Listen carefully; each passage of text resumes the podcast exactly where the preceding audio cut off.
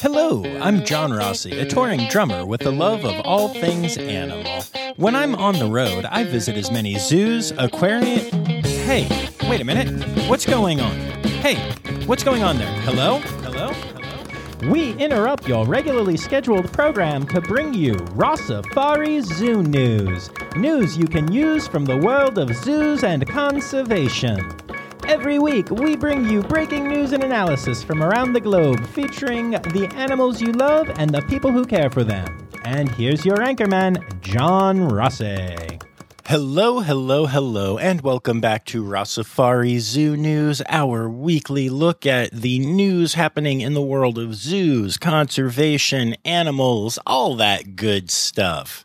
Uh, I'm excited to have you all here, and um, we're going to start off with a quick reminder.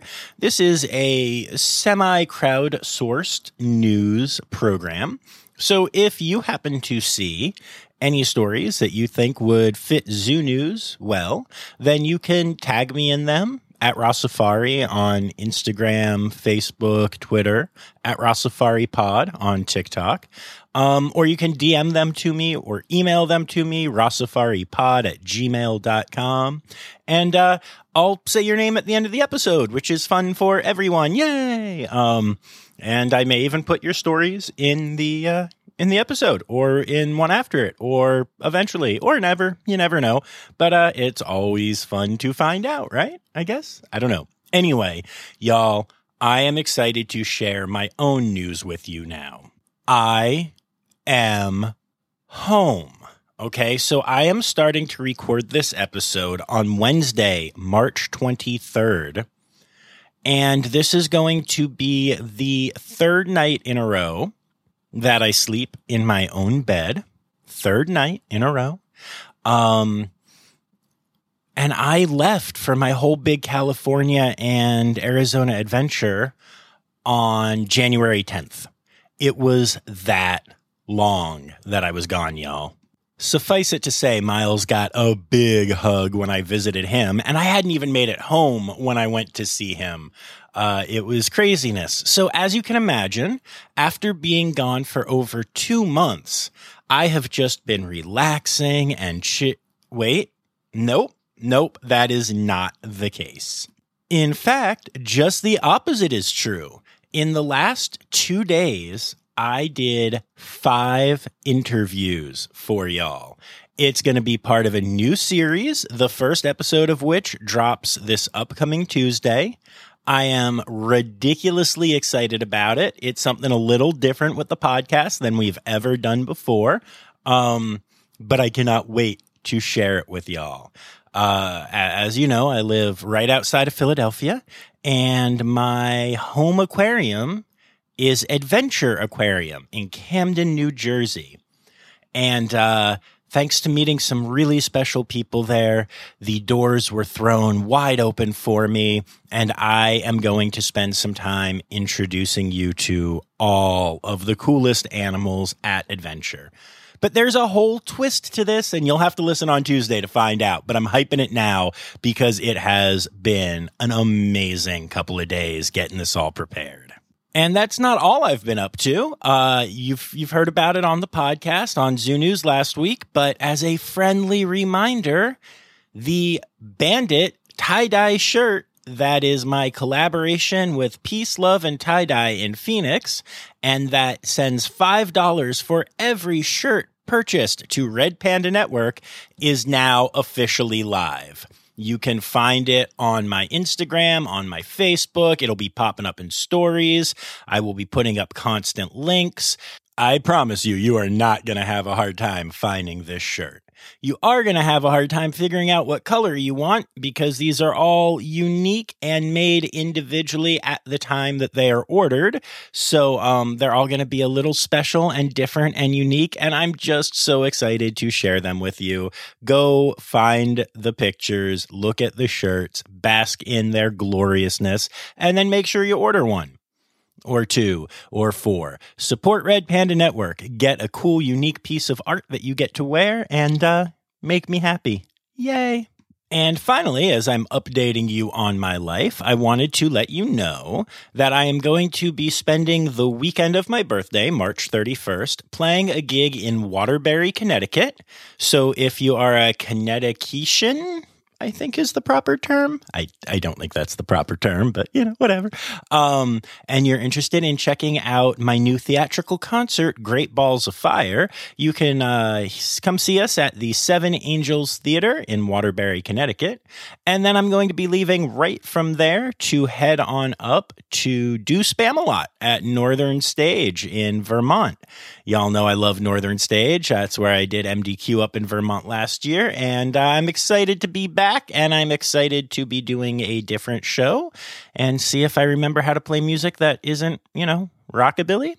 Uh, and I'm planning on working on some cool episodes up there as well. So, yeah, there's a whole lot going on. We've got a lot of interviews scheduled from places that I've visited, and we haven't been able to get the interviews done yet. There's just there's just so much. I'm I'm so excited to share everything coming up soon with y'all. But uh, first, let me share an ad. Today's episode is brought to you by Daydreamers Studios. Do you have stories and expertise to share with the world? Have you ever thought about starting your own podcasts? There's no better time to start than now with the help of a trusted production partner. Daydreamer Studios is a full service production company that takes all the stress off your plate. You can focus on creating engaging content while they focus on recording, editing, audio engineering, hosting, and publishing on 22 platforms. Log into the advanced remote system with one click, and the Daydreamer team will be on the other end, ready for you to record everything you have to say. Owned and operated by Daydreamer Network, Daydreamer Studios continues on the company's mission to empower storytellers of all kinds by making podcasting accessible to all. For more information and current promotions, visit daydreamernetwork.com/studios. All right. And with that said, I think we have gotten through everything we need for this intro. So now it is officially time for. One, two, three, four. Ow, that's a funky monkey. Tree kangaroo. Or a binturong. It's Zoo News. Yeah. All right, y'all. So we are going to start this week's Zoo News with a couple of farewells. First, we have to say goodbye to Joe the beautiful male orangutan at the Erie Zoo. Joe passed away due to effects of heart failure. And despite the team at the zoo doing everything they could to help him out, it was just too much to overcome. And at 36 years old, Joe passed away. If you've never been to the Erie Zoo, Joe is an absolute icon. He would often sit right by the glass hanging out. I've got some really gorgeous photos of him. Uh, he would interact with his mate and their uh, child, and it was just so awesome to see. Such an amazing orangutan family. Joe is going to be ridiculously missed. I, I do love the fact, and I, I hate to. Um, bring this up again. You know, I love the Erie Zoo. I have a lot of respect for them, and they've been on, and I can't wait to have them on again. Um, but I did mention in an earlier episode of Zoo News that because of a couple of older exhibit design issues that they weren't able to fix in time, Erie is currently not accredited by the AZA. Now, they are fully intending to get those things fixed and reapply next year. And I have faith that they will be back in the good graces of the AZA. But as all of this happened, the, um, the zoo reached out to a bunch of AZA facilities, including the Orangutan Species Survival Plan and the Great Ape Heart Project, and got all of the information. All of the zoos were super willing to collaborate, and, you know, they all teamed up to try to save Joe. While it didn't work, the Erie Zoo is also committed to sending all of the data from the necropsy and such to those organizations to help further our knowledge of heart disease in great apes. So even though it's a really sad moment, I do love this collaboration. And I love the fact that a, let's say, temporary hiccup with accreditation is not slowing any of that down. Sending my love and condolences to everyone at the Erie Zoo. And since we're starting with the heavy, a red panda named Kasari recently escaped from Symbio Wildlife Park in New South Wales and was hit by a car and passed away. The panda escaped when a tree fell on the enclosure and thus created an exit and also freaked out the panda enough to make said panda exit. And um, unfortunately, there was nothing that could be done at this point in time. Along with the story being sad for itself, there's also the fact that the anti captivity population around the zoo has tried to take this up as proof that no animals should ever be in captivity, which is obviously ridiculous. And I personally volunteer to share with uh, those politicians what happens to red pandas in the wild right now. But I digress. At this point in time, the main focus needs to be on saying goodbye to Kasari and to sending our love to everyone who uh, was at the zoo and had to deal with the sudden, unexpected loss. But as in all things with life, there is good and bad, including in the world of red pandas right now. We covered the bad story already, but um, some good news out of Australia, where both the Taronga Zoo and the Australia Zoo, which is the zoo most commonly known as the Irwin Zoo because Steve Irwin's family runs it, have new baby red panda cubs. So that's exciting. And what's even more exciting is that you can tune into the Australia Zoo social channels and check out their YouTube because they have been sharing videos and even occasional live cam feeds from the nest box so that you can see their adorable panda cubs interacting with mom. It is everything that you need as a solve for a bad day. Highly recommend checking it out. Heck, I'm so excited about it, I didn't even go into my horrible Australian accent for this story. You're welcome. Okay, so for this next story, I need to explain something to you about Cleveland Metro Parks Zoo. It's a zoo. It's a good zoo. I, I like it there.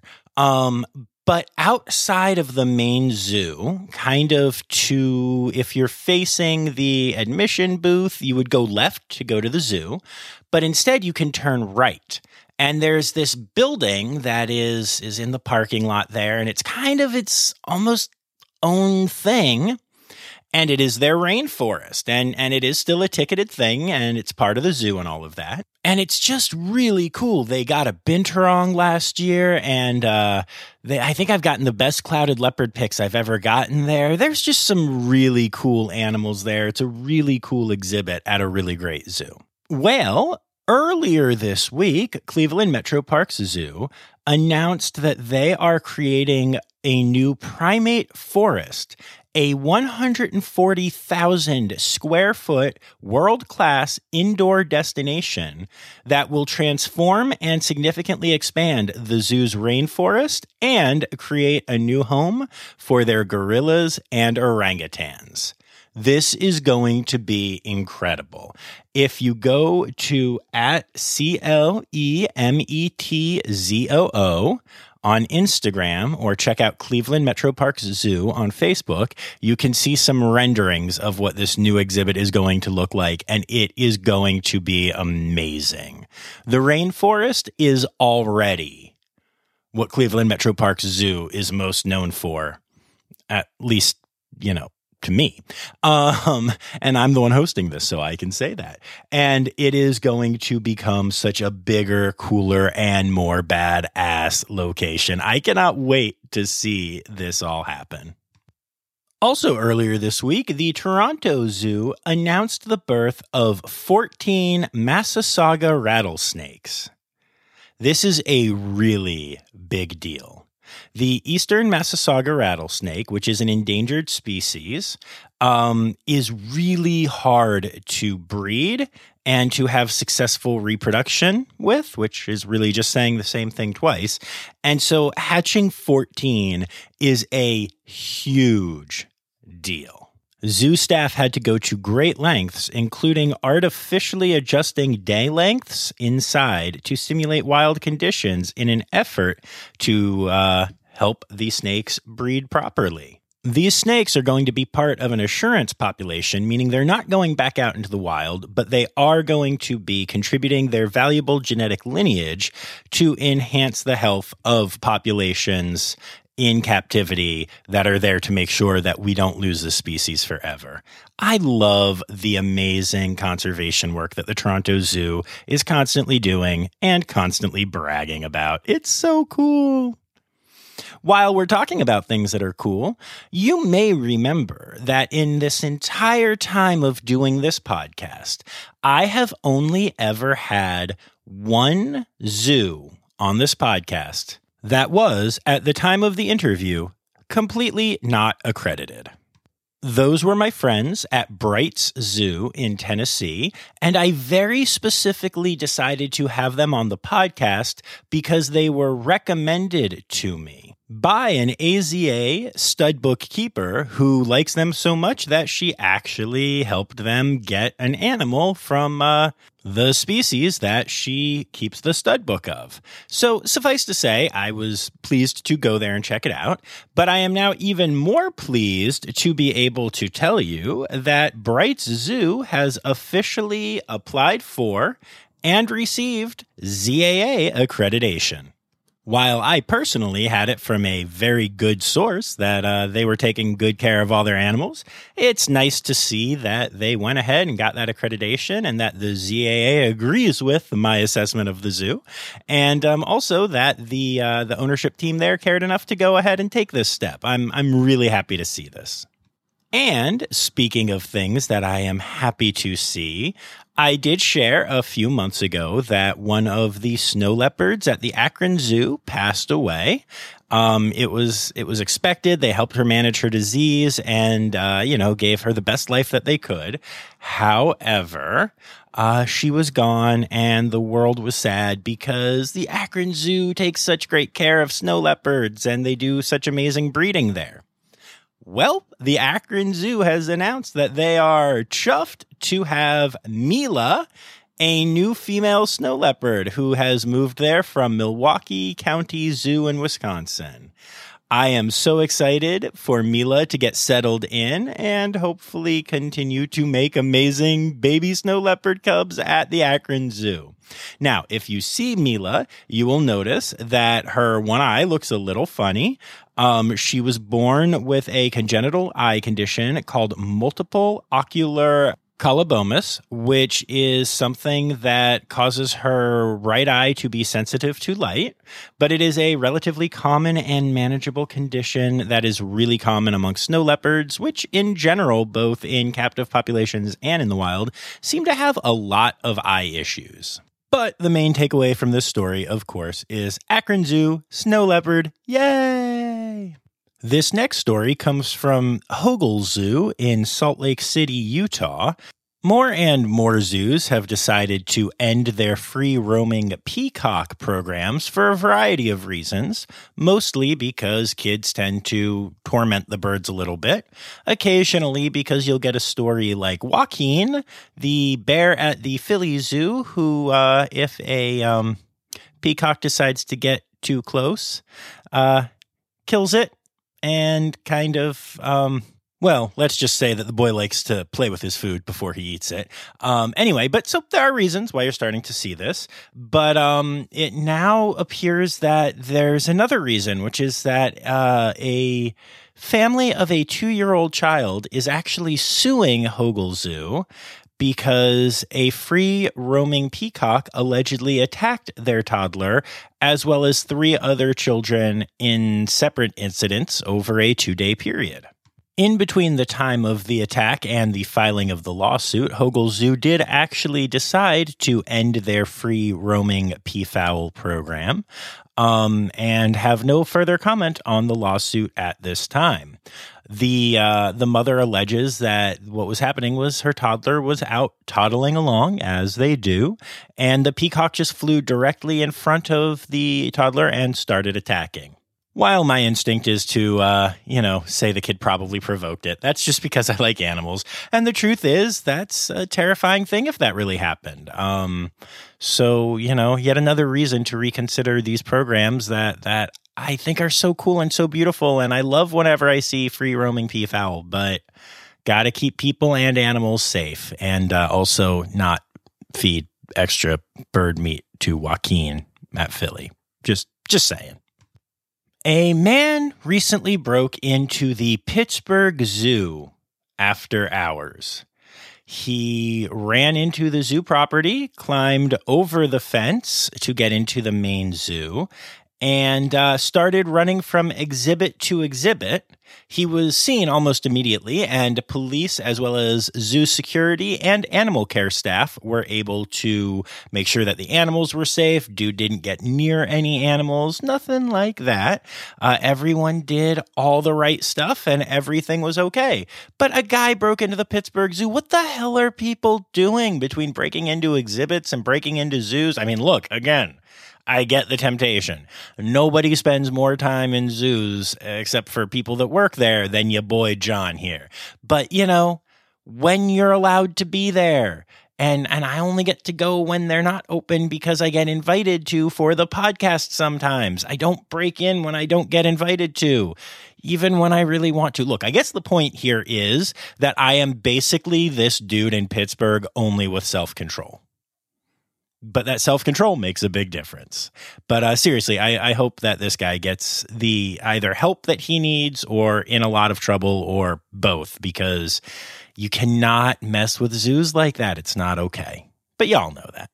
And last but not least, this week in zoo news, the Sunset Zoo in Manhattan, Kansas, because there's a Manhattan in Kansas, was happy to announce that their colobus monkey named Mangalisa had a successful surgery to remove cataracts from her eyes. Mangalisa is 27 years old, and before the surgery, the cataracts were so bad that Mangalisa was blind and usually just stayed crouched in a corner because she could not see to climb the trees. Now that this surgery has happened, Mangalisa is rocking it. She is acting like a little baby monkey again, climbing everywhere and playing with uh, Bobby and Azizi, the people that she, the people, the monkeys that she lives with. I said people, goodness gracious.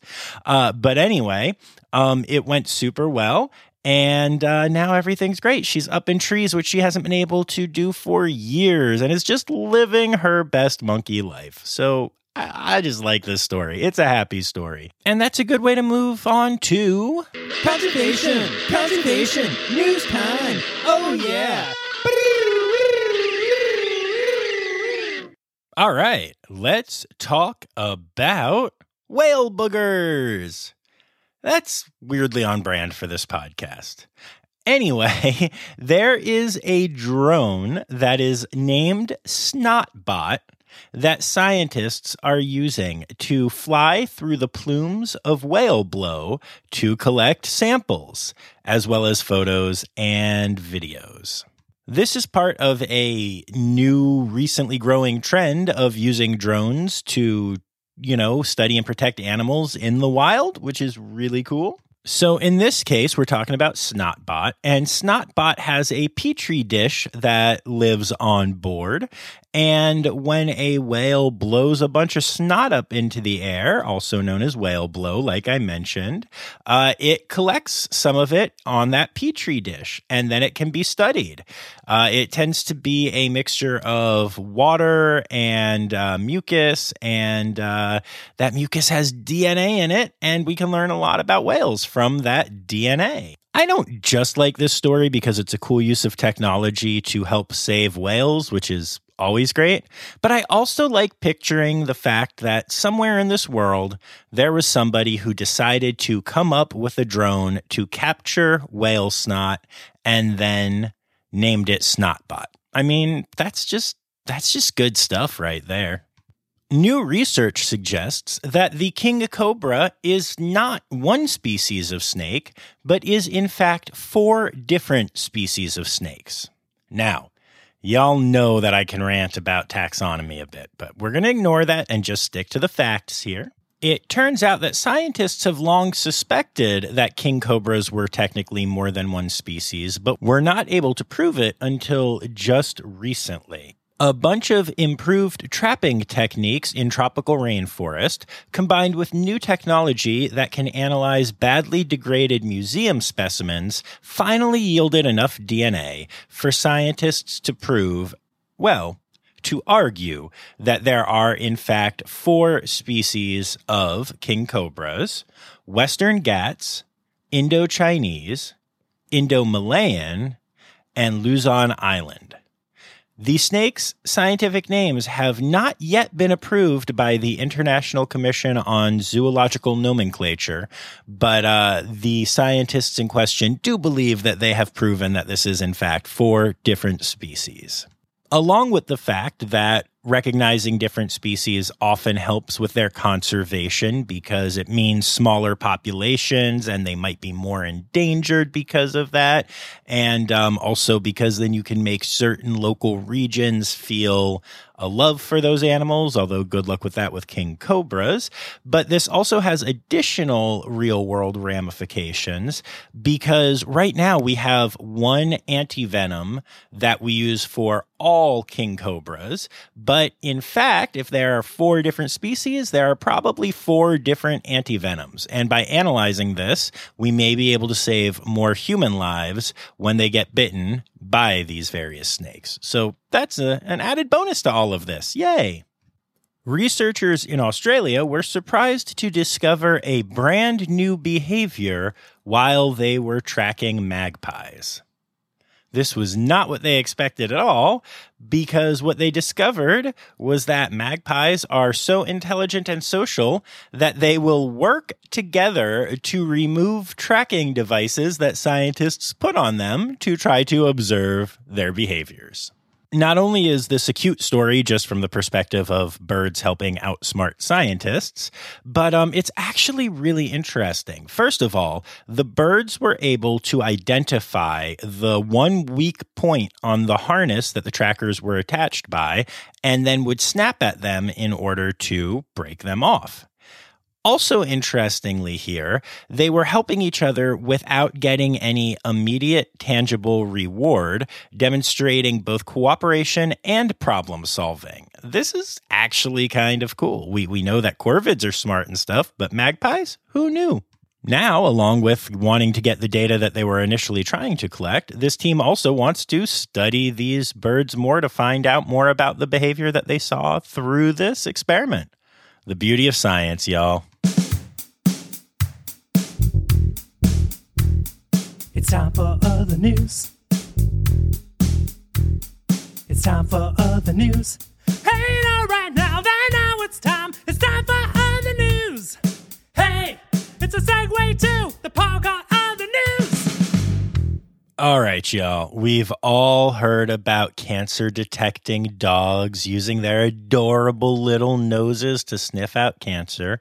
As a matter of fact, we even did an episode about a place that trains that and other behaviors, the PennVet Working Dog Center, back in season one. Check it out if you haven't, or if you just want to go listen to it again. That's allowed as well. But um, n- turns out there's another another type of animal that can do that. We've all heard of the cancer sniffing dogs, but have you ever heard of cancer sniffing ants? Specifically, a species of ant known as Formica fusca is able to differentiate healthy human cells from cancerous ones. In fact, this is so successful that it is now actually entering the clinical trial phase on actual humans. There are actual humans that right now are being tested for cancer by ants. So far, the results are incredibly encouraging. So, this is going to be a fun little story to follow. All right. So, speaking of stories, do y'all remember back in season one of COVID when uh, they started to pitch that spin-off show called Murder Hornets. Well, it turns out that they are a real thing, and while the invasion wasn't as crazy as was initially expected, the world's largest hornet still can be a very invasive species and cause lots of problems when it shows up. In fact, its footprint is spreading in North America, just way more slowly than anybody realized. Now, researchers at the University of California, San Diego, ah, San Diego, I love you so much. Anyway, um, researchers at UCSD have identified the sex pheromone of invasive murder hornets and believe that it will help to track them, track their movement, and also accelerate their removal. By isolating the giant hornet queen's sex pheromone, uh, it's believed that scientists would be able to use that pheromone, either the actual that they have or a lab created um, replica of it, to bait traps and track and even capture the insects and get rid of them. That is really good news because Murder Hornets is just not a fun story, and I don't want to be in that show. So, uh, nice work to everyone at UCSD. And speaking of California, a blue crane was discovered at a bird rescue recently. Now, this was not a blue crane that was rescued, and then the bird rescue realized what they had. One day, as a uh, worker went to open the cages and stuff, he noticed a rather large bird hanging out. And it turned out that it was a blue crane. Now, blue cranes are huge Google them. This is this is crazy, and uh, they're often kept in zoological facilities. Um, so haven't heard anything about how this crane got there. We've heard some stories lately about birds, you know, showing up in places that they're not supposed to be, um, whether because of some crazy migratory behaviors or because they were being kept illegally and escaped. And we don't really know what this story is. But right now, there is just a blue crane unexpectedly hanging out in California as they try to solve that mystery, uh, which I just found fascinating. And last but not least, in other news this week, a child collided with a sloth on a zip line in Costa Rica. And don't worry, both the child and, way more importantly, the sloth were totally okay. But the story behind it is kind of interesting. So, um, there was a sloth hanging out on a zipline cable, but no one really knows how it got there because the child was the last of eight customers to leave the platform in fairly rapid succession. They would go between 30 seconds and a minute apart. And somehow, between the seventh and eighth person, a sloth just appeared on the zip line. Now you can see in the video because there is video footage of this if you Google it. Um, this wasn't a zip line going through a big forest canopy or anything where a sloth could have, you know, climbed up quickly or something. And again, quickly. I mean, sloths can move, but still. But it just seems like this big open space. And suddenly, in the span of 30 seconds, there was a sloth there. It's very crazy. I don't know what happened, but the kid braked and and did hit it, but everything seemed fine, and the guide was right behind him and um, helped with the situation. Uh, the only problem was the sloth decided to leave after getting clocked by this human, and it took the sloth about a solid fifteen minutes to climb down the rest of the zip line so that the child and guide could finish their trek. Um, so all was well but it's just it's it's like where did the sloth come from? Go watch the video, you'll see what I mean. It's it's really weird and interesting. Just like me. Animal, animal, animal holidays. Animal, animal, animal holidays. All right, so your friendly reminder that March is Dolphin Awareness Month. And then we're going to start off with Friday, the 25th, which is Stork Day. Uh, the 26th is Kori Bustard Day. And we also celebrate Earth Hour. From the 27th to April 4th, we celebrate Lobo Week. March 30th is Manatee Appreciation Day. Yay! Maybe go check out our episode with Hugh and Buffett from Mote Marine Lab. And most importantly of all, March 31st is Rossafari Day. That's right, y'all. It is my birthday. I know you all care so much. And that's it for your animal and dorky host holidays this week.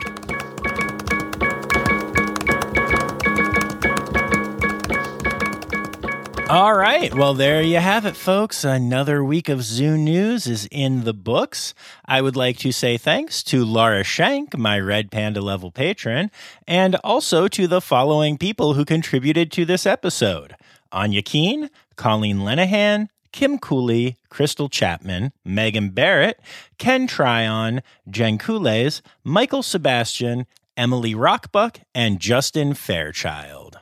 Make sure you're back here on Tuesday for our episode with Alex Middlebrook celebrating the 30th birthday of Adventure Aquarium and starting a new series that's going to overlap with our California series and some other stuff a bit. And uh, remember, friends, the words newsy credits backwards are Steiderk Yiswen. The Rossafari podcast is produced, hosted, and engineered by John Rossi. Editing and fact checking by John and Dr. Zoe Vesley Gross. Our theme song is Sevens by Nathan Burke, performed by Nathan and John. Interrupting John theme and additional voices by Taylor Isaac Gray. You can reach John directly on Instagram and Facebook at Rossafari or by email at rossafaripod at gmail.com. Rossafari is part of the Daydreamer Media Network. Now, stop listening to me and go visit a zoo.